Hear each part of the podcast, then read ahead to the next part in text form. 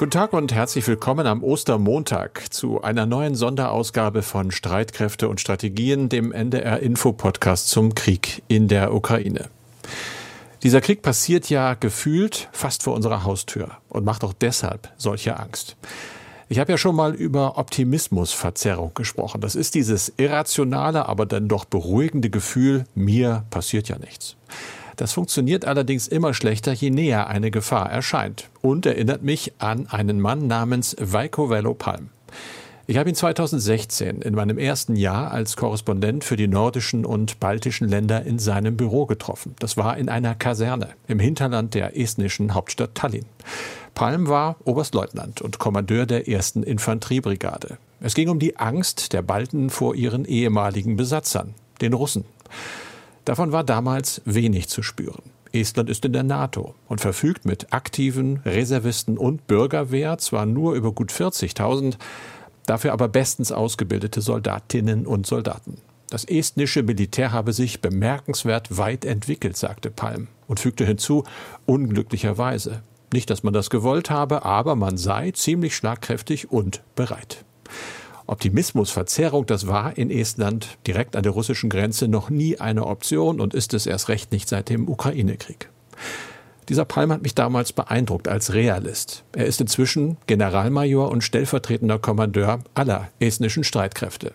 Vor ein paar Tagen hat er im Rundfunk die Lage für Estland so beurteilt. Aktuell bestehe keine Wahrscheinlichkeit eines direkten russischen Angriffs. Die Situation könnte sich ändern, aber nicht in den kommenden Wochen und Monaten denn alle russischen Kräfte seien in der Ukraine gebunden, die russischen Kasernen hinter der Grenze seien leer. Ruhe also für den Moment. Die Leute sind dennoch angespannt, aber Angst, die können sie sich wohl auch gar nicht leisten, denn das lähmt. Ähnlich sieht es auch anderswo aus, im Osten von EU und NATO, in Norwegen, in Finnland, auch in Litauen. Genau dort hat das Team des ARD-Studios Stockholm gedreht und mit vielen Menschen gesprochen. Wie fühlt er sich an? Der neue Kalte Krieg. So heißt diese sehenswerte Weltspiegel-Reportage. Es gibt sie in der ARD-Mediathek.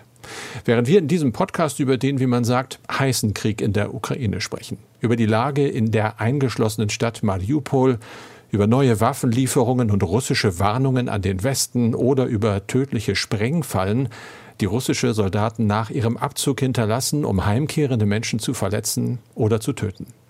Wir, das sind wie immer Andreas Flocken, sicherheitspolitischer Experte bei NDR Info und ich, Carsten Schmiester aus der Aktuellredaktion. Dieses Gespräch nehmen wir auf am Montag, den 18. April um 16 Uhr. Andreas, ich habe äh, gesagt, Mariupol, das ist im Moment immer noch der Brennpunkt eigentlich auch des internationalen Interesses, weil es dort am dramatischsten ist, was wir hören. Wie ist die Lage in dieser fast eingeschlossenen Stadt? Ja, in der Hafenstadt gibt es nach wie vor Kämpfe. Die Stadt ist weiterhin nicht unter voller russischer Kontrolle. Es halten sich noch immer ukrainische Kämpfer auf dem Gelände eines Stahlwerkes verschanzt. Nach russischen Angaben handelt es sich um rund 2500 Personen, die weiterhin Widerstand leisten. Außerdem soll es noch in einem anderen Teil der Stadt Gegenwehr geben. Russland hatte ja den ukrainischen Kämpfern am Sonntag eine Frist gesetzt, die Waffen niederzulegen. Andernfalls würden sie vernichtet, wie es so hieß. Die ukrainischen Kämpfer sind darauf aber nicht eingegangen. In Mariupol befinden sich trotz der Kämpfe weiterhin mehrere tausend Zivilisten und Versuche, die Stadt über Fluchtkorridore zu evakuieren, sind ja immer wieder gescheitert, weil vereinbarte Feuerpausen nicht eingehalten wurden. Auch Bemühungen des Internationalen Komitees vom Roten Kreuz, Hilfsgüter in die Stadt zu bringen, sind regelmäßig gescheitert. Die Kämpfe in der Hafenstadt binden weiterhin russische Kräfte. Bei einem Fall der Stadt würden sich die russischen Verbände stärker Richtung Norden orientieren können, denn Russland will sich ja schwerpunktmäßig auf den Donbass konzentrieren. Das ist auch einer der Gründe, warum aus ukrainischer Sicht es so wichtig ist, dass Mariupol nicht aufgegeben wird. Umgekehrt ist es Russland bisher nicht gelungen, eine größere Stadt unter eigener Kontrolle, unter eigene Kontrolle zu bringen. Und die Einnahme von Mariupol mit ehemals knapp einer halben Million Einwohner wäre in dieser Hinsicht ein erster militärischer Erfolg. Allerdings muss man sehen, die Stadt ist weitgehend zerstört und die Verluste der russischen Verbände sind ziemlich groß. Zudem sind bei den Kämpfen vermutlich mehrere tausend Zivilisten ums Leben gekommen. Du hast angesprochen, dass Russland sich schwerpunktmäßig auf den Donbass konzentrieren will. Wie ist denn dort die Lage und auch im Rest des Landes? Ja, also wie weit die Vorbereitungen äh, für die angekündigte russische Großoffensive im Donbass sind, darüber gehen die Meinungen inzwischen auseinander. Nach ukrainischen Angaben sind die Vorbereitungen bei den russischen Streitkräften fast abgeschlossen. US-Militärexperten gehen allerdings davon aus, dass der Truppenaufmarsch noch andauert.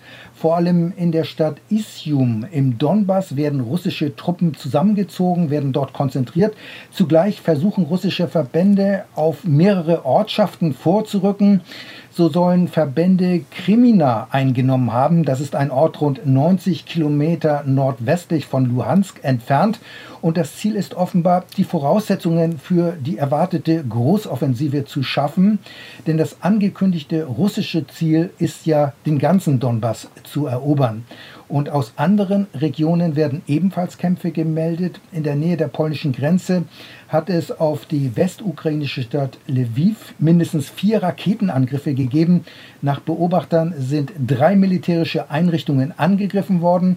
Außerdem eine Autowerkstatt. Es wird von mehreren Toten und Verletzten berichtet. Raketenangriffe hat es aber auch auf die ostukrainische Stadt Charkiw gegeben. Explosionen werden aber auch aus der Hauptstadt Kiew gemeldet. Und es gibt auch aggressivere Worte, eben nicht nur den Einsatz von Waffen zum Thema Waffenlieferung. Wir haben in diesem Podcast immer wieder darüber berichtet. Vor allem auch die USA haben gerade ein neues Paket geschnürt und es gab prompt eine Reaktion aus Moskau. Die ist ziemlich drastisch ausgefallen. Ja, in der Tat. Und am Wochenende hat die Washington Post darüber berichtet, Moskau habe auf die erhebliche Zunahme der westlichen Waffenlieferungen mit einer diplomatischen Note an die US-Regierung reagiert. Und in dem Schreiben werde eine Warnung ausgesprochen. Die Lieferung bestimmter Waffensysteme würde den Konflikt weiterhin befeuern und könnte unvorhersehbare Folgen haben. Welche Waffensysteme genau gemeint sind, das ist nicht ganz klar. In dem Schreiben ist von Most Sensitive Weapon Systems die Rede. Die Washington Post schreibt allerdings, dass damit wohl unter anderem mehrfach Raketenwerfer gemeint würden. Diese Waffen seien aber nach bisherigem Kenntnisstand nicht an die Ukraine geliefert worden. Also das russische Schreiben ist anscheinend eine Drohung und eine Warnung, bei den Waffenlieferungen eine rote Linie nicht zu überschreiten. Wo diese rote Linie aber genau liegt, das bleibt der Öffentlichkeit allerdings verborgen. Das ist nicht bekannt, der Öffentlichkeit jedenfalls nicht. Aber auch die Reaktionen aus Moskau zeigen, dass die Waffenlieferungen offenbar durchaus Wirkung zeigen. Die US-Regierung hatte ja kürzlich mit Blick auf die erwartete russische Großoffensive im Donbass ein 800 Millionen Dollar schweres militärisches Hilfspaket geschnürt und angekündigt und die Waffen sind auch unterwegs. Es umfasst auch schwere Waffen wie Artilleriegeschütze mit entsprechenden Granaten, gepanzerte Fahrzeuge und auch Hubschrauber. Nochmal zurück zu dem Schreiben, Andreas, aus Moskau. Unvorhersehbare Folgen. Das erinnert mich so ein bisschen an den Beginn des Krieges. Da hatte Putin ja damit gedroht für alle, die sich ihm quasi in den Weg stellen. Jetzt schon wieder dieses Wort. Das macht natürlich erstmal Angst und das soll es bestimmt auch. Was denkst du denn mit kühlem Kopf? Was könnte sich dahinter verbergen? Ja, was sich da genau hinter verbirgt, das wissen wir nicht. Aber ich stimme dir schon zu. Da fühlt man sich erinnert an den Anfang des Krieges. Äh, denn wenn Moskau davon spricht, von unvorhersehbaren Folgen, dann könnte das durchaus auch als Hinweis verstanden werden, dass Russland über Atomwaffen verfügt. Und vielleicht ist es ja auch kein Zufall gewesen, dass vor einigen Tagen CIA-Chef Burns darauf hingewiesen hat, dass ein in die Enge getriebener Putin gegebenenfalls atomare Gefechtsfeldwaffen mit geringer Sprengkraft einsetzen könnte, quasi als eine Art Warnschuss. Der ehemalige US-Botschafter in Moskau ruderte dann aber auch gleich wieder zurück und wies darauf hin, dass es dafür im Moment allerdings keine praktischen Hinweise gebe. Und damit ist offenbar gemeint, dass Waffensysteme, mit denen taktische Atomwaffen eingesetzt werden könnten, dass diese Waffensysteme ihre Stationierungsorte nicht verlassen haben und auch nicht in einen Verfügungsraum verlegt worden sind. Denkbar wäre aber auch, dass die russischen Streitkräfte jetzt Eisenbahnlinien und Züge ins Visier nehmen könnten. Es ist ja ohnehin überraschend, dass das Eisenbahnnetz und die Eisenbahnstrecken bisher offenbar gar nicht attackiert worden sind äh, und das Eisenbahnnetz bisher weitgehend intakt ist. Und es wird zunehmend äh, in den russischen Medien moniert, dass man hier doch was tun müsse. Dort werden nämlich die Stimmen immer lauter, die ein intensives Vorgehen gegen Straßen- und Eisenbahnverbindungen fordern. Und in der New York Times wird zudem jetzt über weitere russische Reaktionen spekuliert, muss man dazu sagen. Russland könnte möglicherweise Waffenlieferungen äh, an die Ukraine sabotieren und attackieren, während sie sich noch auf NATO-Gebiet befinden. Darüber gäbe es Diskussionen im Pentagon und bei den US-Geheimdiensten. Ich denke aber, das ist im Moment eher unwahrscheinlich, denn das wäre in der Tat eine heftige Eskalation des Konfliktes, denn ein Angriff auf NATO-Gebiet könnte letztlich den Bündnisfall zur Folge haben und das weiß natürlich auch Russland. Dann wäre die NATO Kriegspartei. Genau das wollte man ja in der Militärallianz eigentlich verhindern und umgekehrt dürfte auch Moskau daran eigentlich gar kein Interesse haben, denn auf konventioneller Ebene haben die russischen Streitkräfte ja bereits jetzt massive Probleme allein im Kampf gegen die Ukraine. Carsten, du hast ja immer auch die politischen und diplomatischen Aktivitäten im Zusammenhang mit dem Krieg in der Ukraine im Blick. Im Westen hat offenbar das Denken über die Zeit danach, also nach dem Krieg, begonnen, über den Umgang mit Russland und wohl auch mit Putin, der aller Wahrscheinlichkeit nach auch weiter im Kreml sitzen wird nach einem Krieg. Wie könnte denn eine Langzeitstrategie aussehen? Die könnte unter anderem auf drei Säulen ruhen. Das liest man in verschiedenen Publikationen. Also Punkt A, die Ukraine stützen natürlich so lange wie nötig. Und das sagen viele, könnte eine Weile dauern. Dasselbe gilt dann für das Schwächen Russlands. Auch das eher mittlerweile nach äh, nüchterner Einschätzung eine Aufgabe für eine etwas längere Zeit und gleichzeitig die eigenen Verteidigungsfähigkeiten stärken. Das ist so die generelle Richtlinie. Es gibt einen ganz interessanten, sehr, sehr langen Artikel in der Washington Post. Die sind ja am Wochenende immer fast wie ein Buch zu lesen. Und da wird ausführlich sich mit Möglichkeiten äh, befasst, was sich ändern könnte. Was wohl sicher ist, dass der bisherige Kurs der NATO, so schreibt es die Washington Post, nämlich zu versuchen, mit Russland irgendwie zu einer Koexistenz zu kommen, vielleicht zu einer Zusammenarbeit, sich wandeln wird, äh, ja eigentlich ins Gegenteil, nämlich in den Versuch, Russland zu isolieren und oben angesprochen schon zu schwächen. Angeblich wird bei der NATO, in der Europäischen Union, im amerikanischen Außen- und Verteidigungsministerium und in verschiedenen Ministerien befreundeter Staaten intensiv schon an solchen Plänen gearbeitet, an einer langfristigen Strategie. Und da geht es eigentlich um alle Bereiche. Da geht es um die Wirtschaft, um Finanzen, da geht es um internationale Diplomatie, aber natürlich auch um Verteidigung. Es wird also alles jetzt gerade in Frage gestellt.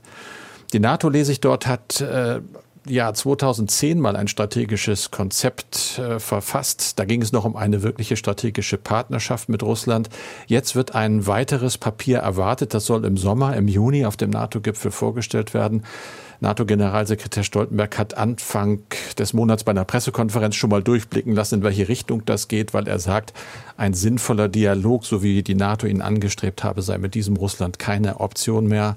Wir wissen mittlerweile schon, das Ölembargo der Amerikaner ist in Kraft. Die EU ist auch an dem Thema dran. Die Post berichtet sehr lang darüber, dass es jetzt eben auch konkrete Pläne gibt, sich vom Gas unabhängig zu machen bis 2030. Viele Verbündete, schreibt das Blatt, sind jetzt schon dabei, Deutschland ja auch, 100 Milliarden die Verteidigungsbudgets deutlich zu erhöhen. Es wird erwähnt, wir haben darüber gesprochen in dem Podcast, dass Finnland und Schweden vermutlich sogar vor dem Juni-Gipfel schon einen Antrag auf NATO-Mitgliedschaft stellen wollen. Diplomatisch hat die UNO-Generalversammlung schon jetzt Russlands Mitgliedschaft im Menschenrechtsrat ausgesetzt. Das galt ja als Zeichen, als ganz klares Zeichen so schon mal überhaupt nicht. Aber man muss gucken, es gibt immer noch die Unsicherheit, wie dieser Konflikt weitergeht. So endet eigentlich fast der Artikel. Das heißt, wie konkret und wie hart der Kurswandel ausfallen wird, hängt eben auch davon ab, wie sich dieser Ukraine-Konflikt entwickelt. Da gibt es verschiedene Szenarien von einem relativ schnellen Waffenstillstand bis zu einem, und das ist im Moment das, was ich lese, die wahrscheinlichste Variante wohl zu einem ja, Pseudo-Frieden. Also irgendwann wird man sich einigen, wird man die Waffen ruhen lassen und alle fürchten, dass Russland das aber nur nutzen wird, um weitere Angriffe zu späterer Zeit, wenn es dann wieder militärisch dazu in der Lage wäre, auch auszuführen. Deshalb eben immer wieder das äh, Bestreben, wirtschaftlich so großen Schaden wie möglich anzurichten, damit Russland diese Fähigkeit so schnell nicht wiedergewinnt. Aber wollen denn wirklich alle westlichen Staaten Russland isolieren oder gibt es da auch andere Sichtweisen? Ist der Westen in dieser Frage auch wirklich so geschlossen, wie das Papier, wie dieser Zeitungsbericht das sagt? Also er, er, ist natürlich so geschlossen wie lange nicht, aber das heißt natürlich nicht, dass er vollkommen geschlossen ist. Wir gucken vor allem auf die Präsidentschaftswahlen in Frankreich. Wenn äh, die rechtsextreme Kandidatin Marine Le Pen gewinnen sollte, dann ist zumindest dort ein anderer Kurs zu erwarten. Sie hat äh, ja schon zu einer Aussöhnung zwischen der NATO und Russland aufgerufen, hat auch äh, versprochen, dass sie Frankreich aus dem integrierten Kommando der NATO rausziehen will. Es hat es ja immer mal wieder gegeben. Frankreich schwächelt oder ja fremdelt fast mit der NATO ohnehin. Und es gibt natürlich auch Stimmen, die im Moment sich Deutschland sehr genau angucken, internationale Stimmen, und die das, was man der Regierung ja auch als zögerlich äh, vorwirft, zum Beispiel in Sachen Waffenexporte, auch als Zeichen dafür deuten, dass man in Berlin womöglich äh, der Meinung ist, dass nach dem Krieg ein Putin immer noch da ist und dass man mit ihm irgendwie auskommen muss. Also da wird zumindest den Deutschen unterstellt, dass sie nicht hundertprozentig mit im Boot sind. Man hat jetzt den Eindruck, den USA ist Russland jetzt fast wichtiger als China. Peking war doch für Biden bisher die ganz zentrale Herausforderung, streng genommen sogar viel, viel wichtiger als Europa. Eigentlich schon, aber da deutet sich zumindest bei US-Präsident Joe Biden ein Wandel an. Da geht es um die nationale Sicherheitsstrategie, die gerade wohl, was wir hören, überarbeitet wird. Bislang tatsächlich, da hast du recht, Fokus auf China. Das, was man jetzt angeblich schon noch äh, top secret an den Kongress geschickt hat, stellt die ganze Sache wieder auf zwei Beine. Da ist denn die Rede laut Washington Post von der Herausforderung Russlands in Europa und von der Bedrohung durch China und auch davon, dass Russlands Misserfolge in der Ukraine für das US-Verteidigungsministerium vielleicht auch eine Chance sind, da dauerhaft Flöcke einzuschlagen. Man sieht ein geschwächtes Russland und fühlt sich dementsprechend stark. Es gibt aber auch andere Stimmen. Da wird dann zum Beispiel argumentiert, was wir ja schon sehen, dass dieser Krieg Europa sehr geeint hat und dass das möglicherweise eine Chance sei für die USA, sich aus dieser Region ein bisschen weiter herauszuziehen und sich dann doch wieder auf Asien zu konzentrieren. Aber das ist nicht die Meinung der gegenwärtigen beiden Biden-Administration. Carsten, wir haben in diesem Podcast schon mehrfach über den mutmaßlichen Einsatz international umstrittener und geächteter Waffen durch die russischen Streitkräfte gesprochen. Es ging unter anderem um sogenannte thermobare Sprengköpfe bzw. Bomben mit einer brennbaren Flüssigkeit und einer Sprengladung. Diese Ladung verteilt die Flüssigkeit in kleine Tröpfchen und zündet diese Aerosolwolke. Dadurch wird alle Luft weggedrückt, Häuser und Fahrzeuge werden zerstört und Menschen ersticken. Geächtet ist zudem die sogenannte Streumunition und da gibt es jetzt offenbar Beweise für deren Einsatz. Darüber hat die New York Times berichtet. Carsten, du hast diesen Artikel gelesen. Worum geht's? Ja, es geht tatsächlich um eine Landmine vom Typ PTM-1S. Das ist Streumunition. Eigentlich ist es eine Mine, die wohl als Anti-Tank-Mine, also gegen Panzer oder gepanzerte Fahrzeuge gerichtet ist. Ein relativ großes Ding. Das sieht aus, die gibt's wohl in Olivgrün, in anderen Tarnfarben auch, wie so eine Literflasche Cola oder was man hat. Das ist etwa die Größe, die man sich vorstellen muss. Drei Pfund Sprengstoff sind drin.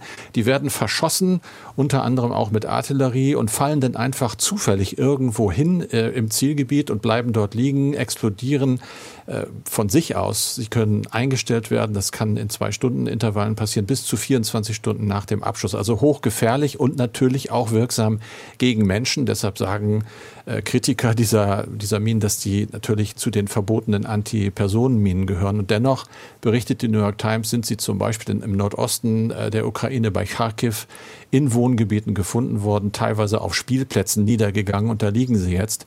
Es wird natürlich versucht, äh, die Dinger zu beseitigen, aber das ist sehr, sehr gefährlich. Kampfmittelräumer sind immer im Einsatz. Aber ja, was will man machen? Es, die Gefahr ist riesig, dass einfach äh, jemand das sieht und da anfasst und damit in die Luft fliegt. Insofern gibt es die klare Stellungnahme zu dem Artikel schon und im Artikel zum Beispiel von Amnesty International, die sagen, dass das komplett rechtswidrig ist. Es gibt inzwischen auch immer mehr Berichte über Sprengstofffallen, die russische Truppen bei ihrem Abzug gelegt haben sollen, sogenannte Booby-Traps. Erklär mhm. doch mal, was genau versteht man darunter? Das sind so selbst, fast selbst gebastelte Sprengfallen, gerne mit Handgranaten wird, die werden dann irgendwo versteckt und zwar so, dass wenn man eine Tür öffnet oder irgendetwas bewegt, wo hinter diese Handgranaten versteckt sind, dass die auslösen, also in die Luft gehen. Äh, das ist ja natürlich illegal, aber wohl weit verbreitet. Das schreibt unter anderem die Londoner Times. Mir persönlich fällt gerade auf, ich bin im Moment relativ viel bei Twitter unterwegs und versuche viele Quellen zu sehen, um einen Eindruck zu bekommen, was ist Propaganda und was nicht. Man kann es natürlich nicht sicher äh, nachvollziehen. Festzustellen ist, dass die Berichte sich einfach häufen. Und wenn die Times dazukommt und man weiß, dass sowas auch in vergangenen Kriegen, übrigens auch durch die USA in Vietnam, das sind nicht immer nur die Russen, gemacht worden ist, dass das offenbar eine gängige Praxis ist, dann weiß man, dass diese Schmetterlingsminen, die kleine Plastikminen sind, die aussehen ein bisschen wie ein Schmetterling, fast wie Kinderspielzeug, dass äh, Teddybären Autos, selbst Leichen muss man leider sagen, die irgendwo auf den Straßen liegen, gebooby-trapped werden, wie man das sagt, also irgendwie mit diesen Sprengfallen versehen werden und jede und jeder, der da auch nur anfasst, wird entweder schwer verletzt oder gleich getötet. Also die Meldungen haben eine gewisse Glaubwürdigkeit, weil es nicht das erste Mal wäre in Kriegen und auch nicht nur die Russen so etwas angewandt haben. Andreas, wir sind schon wieder bei unseren Mails. Und zwar haben wir seit der letzten Ausgabe doch einige Mails gekriegt mit dem Hinweis darauf, dass das russische Flaggschiff im Schwarzen Meer, die Moskwa, gar nicht im Sturm gesunken sein konnte, einfach weil es nachweislich im fraglichen Zeitraum und im entsprechenden Seegebiet gar keinen Sturm gegeben hat. Also wieder mal russische Propaganda? Ja, so sieht es aus, in der Tat. Äh, zum Untergang der Moskwa haben uns mehrere Mails erreicht, eben auch mit Anmerkungen und Hinweisen. Und das russische Verteidigungsministerium hatte ja behauptet, das Schiff sei nach der Explosion an Bord und dem Versuch, das Schiff in einen Hafen zu schleppen, in einem Sturm gesunken. Hörerinnen und Hörer haben allerdings zu Recht darauf hingewiesen, dass es zu diesem Zeitpunkt des Untergangs in den betroffenen Gewässern keineswegs einen Sturm gegeben habe. Dabei wurde dann auf Wetterberichte und Wetterkarten verwiesen. Also die russische Mitteilung war offensichtlich nicht richtig, sondern Propaganda. Unklar ist zudem weiterhin, was aus der rund 500-köpfigen Besatzung geworden ist. Nach russischen Angaben konnte die Mannschaft gerettet werden. Am Wochenende wurde ein Video veröffentlicht, das einen Teil der an Land angetretenen Besatzung zeigt, rund 100 Marinesoldaten. Das Video soll offenbar belegen, dass die Crew der Moskwa wohl auf ist. Allerdings ist unklar, wann genau diese Aufnahmen entstanden sind. Also auch das ist letztlich kein Beleg und auch diese wenigen Sekunden einer Videosequenz können im Grunde nicht belegen, dass das äh, alles so gewesen ist ist, dass die Besatzung gerettet worden ist. Außerdem noch der Hinweis, dass von der Moskwa nicht Kaliber Marschflugkörper auf das ukrainische Hinterland abgefeuert worden sind. Ähm, das erfolgte vielmehr von anderen im Schwarzen Meer operierenden Kriegsschiffen. Wir hatten uns bei diesen Angaben auf den täglichen Ukraine-Report des Institute of the Study of War ähm, in Washington gestützt. Äh, das Institut hatte seine Aussage zum Marschflugkörper Kaliber aber inzwischen zurückgezogen. Also es gibt aber auch sonst noch weiteren Erklärungsbedarf zum Untergang der Moskwa, zum Beispiel warum die Hightech-Flugabwehr der Moskwa offenbar nicht auf die Antischiffskörper reagiert hatte. Also wenn wir neue Erkenntnisse haben, dann werden wir sicherlich darauf äh, wieder zurückkommen. Lorenz Weiß schreibt uns, mich würde brennend interessieren, warum Schweden und Finnland nicht als Plan B in Erwägung ziehen, eigene Nuklearwaffen zur Abschreckung von Russland anzuschaffen. Wenn der NATO-Beitritt nicht verwirklicht werden kann, sind Nuklearwaffen dann nicht eine Art Sicherheitsgarantie für diese Länder. Ich wundere mich, dass diese Möglichkeit nirgends in den Medien zur Debatte steht. Mir scheint sie zumindest eine Diskussion wert zu sein. Uns auch? Also nach meiner Kenntnis hat es in Schweden und auch in Finnland niemals die ernsthafte Absicht gegeben, sich Nuklearwaffen zu verschaffen oder zu beschaffen, äh, um auf diese Weise Russland abzuschrecken. Das heißt, es hat keinen Plan B gegeben und das wäre auch verwunderlich, insbesondere für Schweden, denn das Land hat sich ja schon seit Jahren immer wieder für die nukleare Abrüstung eingesetzt. Stockholm ist zudem genauso wie Finnland Unterzeichner des Atomwaffensperrvertrages. Das heißt, beide Länder haben sich in dem 1970 in Kraft getretenen Vertrag verpflichtet, keine Atomwaffen anzustreben. Außerdem hat die schwedische Regierung vor drei Jahren die sogenannte Stockholm-Initiative gestartet. Damit verbunden sind praktische Vorschläge, den Stillstand bei der nuklearen Abrüstung zu überwinden und der Stockholm-Initiative gehört auch Finnland an. Also die atomare Bewaffnung ist keine Option für Schweden und auch Finnland gewesen, auch heute nicht nach dem russischen Angriff auf die Ukraine. Oder wie siehst du das, Carsten? Du bist ja fünf Jahre ARD-Korrespondent in Stockholm gewesen. Du kennst Land und ja.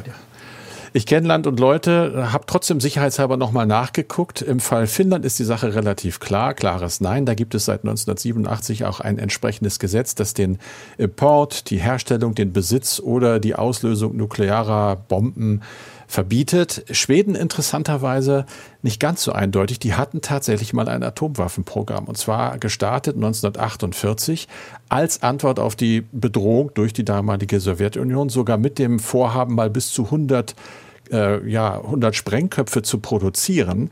Das ist dann über die 60er Jahre weiterverfolgt worden, aber irgendwann haben sie gemerkt, wir haben gar nicht das Geld dafür. Entweder bauen wir die Bombe oder wir kaufen neue Kampfjets.